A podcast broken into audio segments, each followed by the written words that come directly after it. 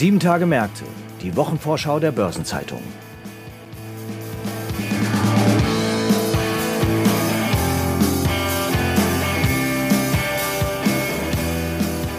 Ich begrüße Sie zu einer neuen Episode von Sieben Tage Märkte, dem Wochenausblick der Börsenzeitung.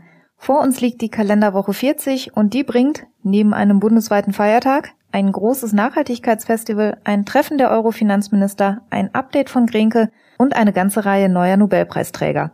Ich heiße Sabine Reifenberger, bin Redakteurin der Börsenzeitung und wir beginnen unsere Wochenvorschau mit einem Thema, das größer kommen sein könnte. Es geht um ESG. Wenn Sie unseren Sustainable Finance Podcast Nachhaltiges Investieren verfolgen, was ich natürlich nur raten kann, dann haben Sie es schon mitbekommen. Allen anderen sei es jetzt gesagt, am 5. und 6. Oktober findet in Offenbach bei Frankfurt das Impact Festival statt. Nach eigener Aussage Europas größte B2B-Messe für nachhaltige Innovationen. Die Börsenzeitung ist Medienpartner und was es mit dem Festival genau auf sich hat, darüber spreche ich mit unserem Chefredakteur. Lutz Knappmann ist da. Hallo Lutz. Hallo Sabine. So, Lutz, jetzt kann man mit Frankfurtern sehr vortrefflich drüber streiten, warum man zwei Tage in Offenbach verbringen sollte. Du hast, glaube ich, ein paar gute Argumente dabei. Ja, in der Tat. Also tatsächlich am äh, 5. und 6. Oktober lohnt es sich für alle, die sich mit letztlich Impact, Nachhaltigkeit auseinandersetzen, nach Offenbach zu fahren oder stilgerecht wäre ja dann mit dem Fahrrad beispielsweise oder mit den öffentlichen Verkehrsmitteln dahin zu fahren. Und es lohnt sich auch und deswegen sind wir als Börsenzeitung auch äh, Medienpartner dieses Festivals gerade für äh, Menschen, die sich mit den finanziellen Aspekten von Nachhaltigkeit auseinandersetzen und mit Impact Investing und mit der Frage von äh, Green Finance, nachhaltigen Finanzprodukten. Herausforderungen gibt es ja bei der nachhaltigen Transformation zur Genüge. Was sind denn so die prägenden Themen? Was sind so die Ansatzpunkte, wo vielleicht auch gerade die Finanzwirtschaft sagt, ja, da könnten wir was beitragen. Also was ich tatsächlich total spannend finde, ist, wenn man sich das sehr, sehr lange Programm anguckt, was ich auch nur unbedingt empfehlen kann. Da gibt es alleine 50 Masterclasses beispielsweise, die tiefer in, in einzelne Themen einsteigen und eine kaum noch zu zählende Anzahl von Panels und äh, Vorträgen und Diskussionen. Was ich da total auffällig und spannend finde, ist, dass dieses ganze Thema Taxonomie und Transparenz herstellen und Kriterien, wie definiere ich eigentlich Nachhaltigkeit und welche Datenbasis habe ich dafür und wie kann ich letzten Endes eine gemeinsame Basis schaffen, dass wir, wenn wir gerade über Green Finance reden, tatsächlich auch alle von denselben Kriterien sprechen und auch messbar machen ob diese Strategien aufgehen oder nicht. Da gibt es eine ganze Reihe von Veranstaltungen, die sich durchaus auch im Detail mit äh, Reporting zu nachhaltigen und zu ESG-Kriterien auseinandersetzen und die sich auch nochmal im Detail damit auseinandersetzen, was jetzt die Taxonomie eigentlich vorsieht. Das ist so ein Schwerpunkt. Das zweite, was ich ganz spannend finde, auch so ein bisschen aus der Börsenzeitungsperspektive, dass es an einigen Stellen auch beispielsweise um IPOs geht und die Frage, welche Rolle spielt sozusagen Nachhaltigkeit und Impact eigentlich auch für Börsengänge und äh, für M&A. Also da steckt eine ganze Menge wirklich auch Core Financial in dieser Veranstaltung. Startups können im Rahmen des Festivals auch ihre Lösungen und ihre eigenen Ansätze zur Transformation vorstellen und die besonders eindrucksvollen Projekte werden dann auch prämiert. Da gibt es einen Publikumspreis und es gibt auch einen Impact Award. Was kannst du uns denn dazu sagen? Genau, also es sind ungefähr 170, ein bisschen mehr sogar Startups äh, vertreten auf dem Impact Festival, die sich da vorstellen. Es gibt auch diverse Pitch Sessions und in drei Kategorien wird dann am Abend des 5. Oktober der Impact Award verliehen. Da werden also tatsächlich die besonders innovativen und die besonders herausragenden sozusagen ähm, Beispiele prämiert. Zum einen in Bereich Plattform Software Solutions, also tatsächlich digitale und plattformgetriebene Modelle, dann im Bereich äh, Hardware Solutions und was, äh, glaube ich, auch besonders wichtig ist im Bereich Education and Social Innovation. Ähm, da geht es dann so ein bisschen auch vielleicht in Richtung Finanzbildung, aber eben tatsächlich auch, wie kriege ich sozusagen mit guten Ideen am Ende einen gesellschaftlichen und auch einen Bildungsimpact. Ja?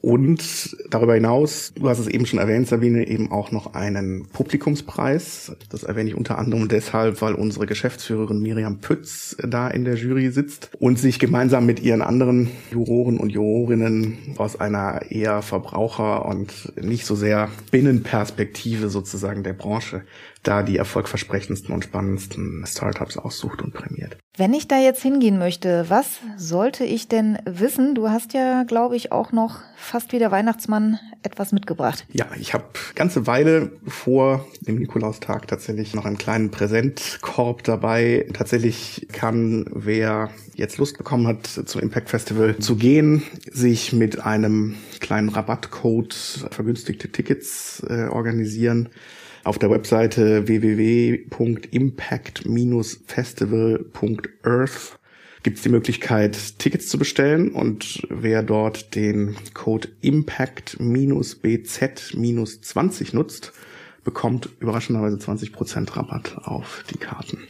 Und ich kann nochmal sagen, das lohnt sich. Ich bin so beim Durchgehen des Programms äh, heute Morgen auch nochmal drüber gestolpert. Es taucht zum Beispiel am zweiten Tag auch der Impact-Verantwortliche von Patagonia da auf der Bühne auf. Und das ist ja ein wunderbares Beispiel dafür, wie eine Firma tatsächlich auch komplett anders tickt. Da hat irgendwie der Gründer gerade sozusagen sein Lebenswerk einfach an die Gesellschaft abgegeben und zieht sich komplett aus dem Geschäft zurück und hat das sozusagen aus seiner Perspektive wie ein Non-Profit nachher geführt. Und auch von diesem Unternehmen Patagonia wird jemand auf der Bühne sein und tatsächlich mal so ein bisschen erzählen, warum das Unternehmen doch deutlich anders tickt als vielleicht einige der Wettbewerber und wie das funktioniert, das trotzdem wirtschaftlich zu betreiben. Auf jeden Fall ein spannender Case und nur einer von vielen spannenden Programmpunkten. Vielen Dank, dass du uns das mitgebracht hast. Den Link zum Event und den Rabattcode packen wir natürlich auch noch in die Shownotes dieser Folge. Dankeschön, Lutz. Vielen Dank für die Einladung. Natürlich rücken in der kommenden Woche auch noch einige weitere Themen in den Fokus. Zum Wochenstart treffen sich die EU-Finanz- und Wirtschaftsminister in Luxemburg. Am Montag tagen zunächst die Mitglieder der Eurogruppe und eine Personalie steht dabei ganz besonders im Mittelpunkt, denn das Mandat von Klaus Regling, dem Managing Director des Europäischen Stabilitätsmechanismus ESM, läuft am 7. Oktober aus. Höchste Zeit also, die Nachfolger einzutüten. Trotz mehrmonatiger Verhandlungen war da bislang keine Einigung in Sicht. Am Dienstag trifft sich dann der ECOFIN-Rat und auf der Agenda stehen die Folgen des Kriegs in der Ukraine mit Blick etwa auf Konjunktur, Inflation und Energie. Eine große Frage wird sein, welche fiskalpolitischen Reaktionen möglich sind, um die hohen Energiepreise abzumildern. Außerdem will der ECOFIN sich mit dem von der EU-Kommission vorgeschlagenen Repower-Plan für die EU befassen. Dieser soll mit dem milliardenschweren Wiederaufbaufonds verknüpft werden und dann dürften EU-Länder ihre nationalen Aufbaupläne so abändern, dass sie Gelder aus dem Corona-Hilfstopf stärker zur Abfederung der Energiekrise nutzen könnten. Am Dienstag blicken wir auf die Schweiz. Da lädt der Bauchemiekonzern Sika seine Investoren zum Kapitalmarkttag.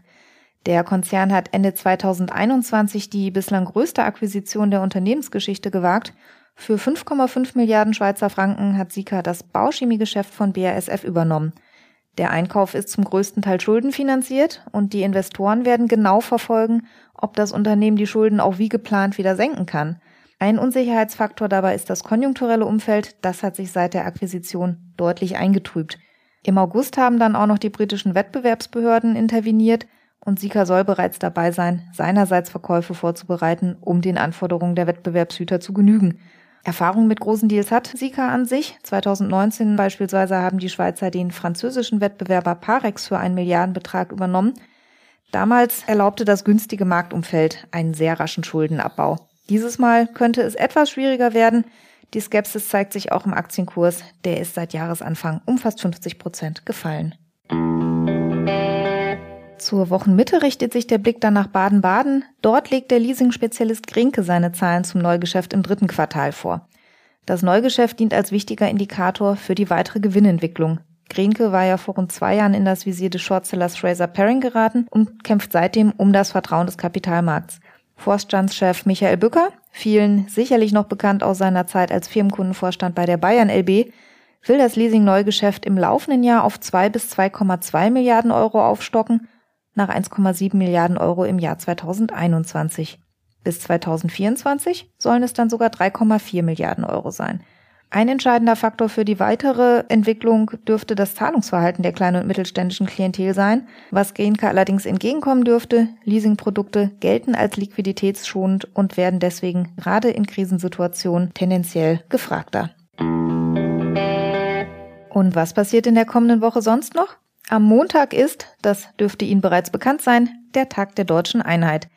Während in Deutschland am Tag der deutschen Einheit der Börsenhandel stattfindet, startet die Woche in China mit einem Börsenfeiertag. In China feiert man die goldene Woche zum Zelebrieren des Nationalfeiertags. Und weil das eine Woche ist, sind entsprechend auch die weiteren Tage der Kalenderwoche 40 in China Börsenfeiertage. Außerdem ist Montag ein Börsenfeiertag in Südkorea. Dort gedenkt man der Gründung durch König Dangun im Jahr 2333 vor Christus. In Stockholm wird am Montag verkündet, wer in diesem Jahr den Nobelpreis für Medizin erhalten wird. Und aus den USA kommen am Montag die Kfz-Absatzzahlen für September.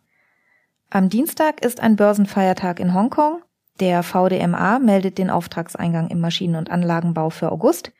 Die Reserve Bank of Australia gibt ihren Zinsentscheid bekannt und in Stockholm wird der Preisträger des diesjährigen Nobelpreises für Physik genannt. Am Mittwoch beginnt dann in Zwickau der 26. internationale Jahreskongress der Automobilindustrie, der läuft bis Donnerstag. Bei Ford in Saarlouis gibt es eine Betriebsversammlung, erwartet wird die saarländische Ministerpräsidentin Anke Rehlinger und am Mittwoch tagt der EZB-Rat in Frankfurt. Außerdem findet ein Dialog des Bundesverbands Deutscher Banken statt. Der befasst sich mit der Frage Zeitenwende auch in der Geldpolitik. Und mit dabei sind unter anderem Holger Schmieding, Chefvolkswirt bei Bärenberg und der Wirtschaftsprofessor Volker Wieland. Außerdem gibt es am Mittwoch Zinsentscheide der Nationalbanken in Rumänien und in Polen. Und in Stockholm wird verkündet, wer Nobelpreisträger für Chemie wird. Am Donnerstag sind in Prag mehr als 44 Staats- und Regierungschefs zum Gründungsgipfel der Europäischen Politischen Gemeinschaft geladen. Neben den 27 EU-Ländern werden auch Vertreter von Beitrittskandidaten und Politiker aus verschiedenen Balkanländern und Kaukasusstaaten erwartet. Das Kraftfahrtbundesamt, der Verband der Automobilindustrie und der Verband der internationalen Kraftfahrzeughersteller veröffentlichen am Donnerstag die Pkw-Zulassungszahlen für September und die LVM-Versicherung veranstaltet ihren Landwirtschaftstag in Münster. Erwartet wird unter anderem Bundeslandwirtschaftsminister Cem Özdemir. Die Bundesvereinigung deutscher Stahlrecycling- und Entsorgungsunternehmen lädt am Donnerstag anlässlich ihrer Jahrestagung in Darmstadt zur Pressekonferenz und in Stockholm wird der Preisträger des Nobelpreises für Literatur enthüllt.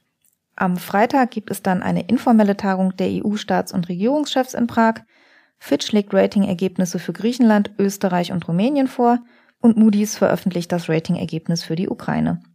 Der Reigen der Nobelpreisträger dieses Jahres wird dann am Freitag in Oslo vervollständigt Dort wird bekannt gegeben, wer den Friedensnobelpreis erhält.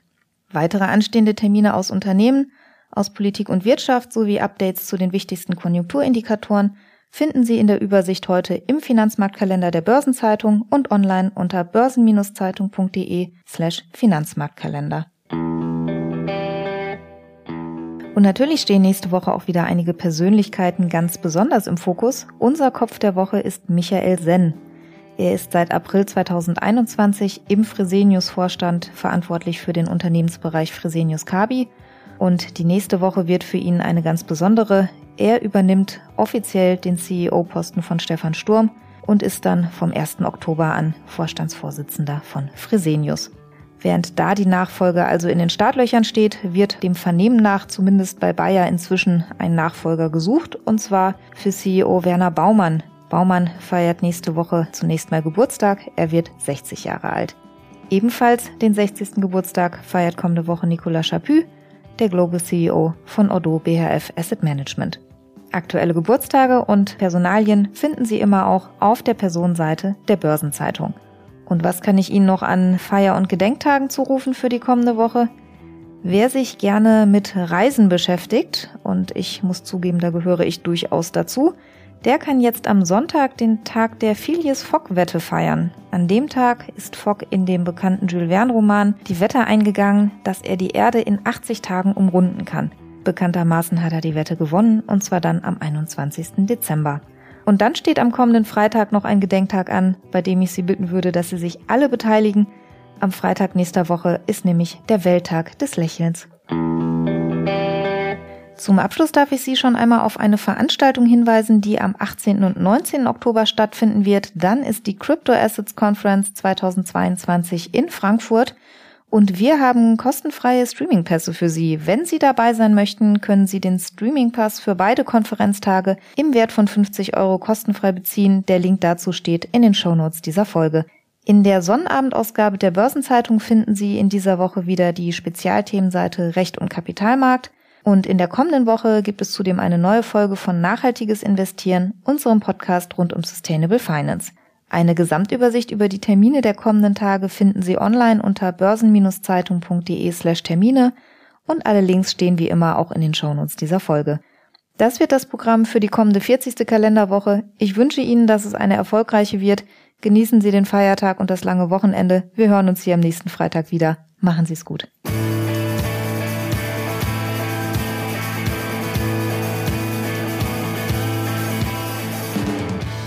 Das war 7 Tage Märkte, die Wochenvorschau der Börsenzeitung. Präsentiert von ZEB, der führenden Beratung für Financial Services in Europa.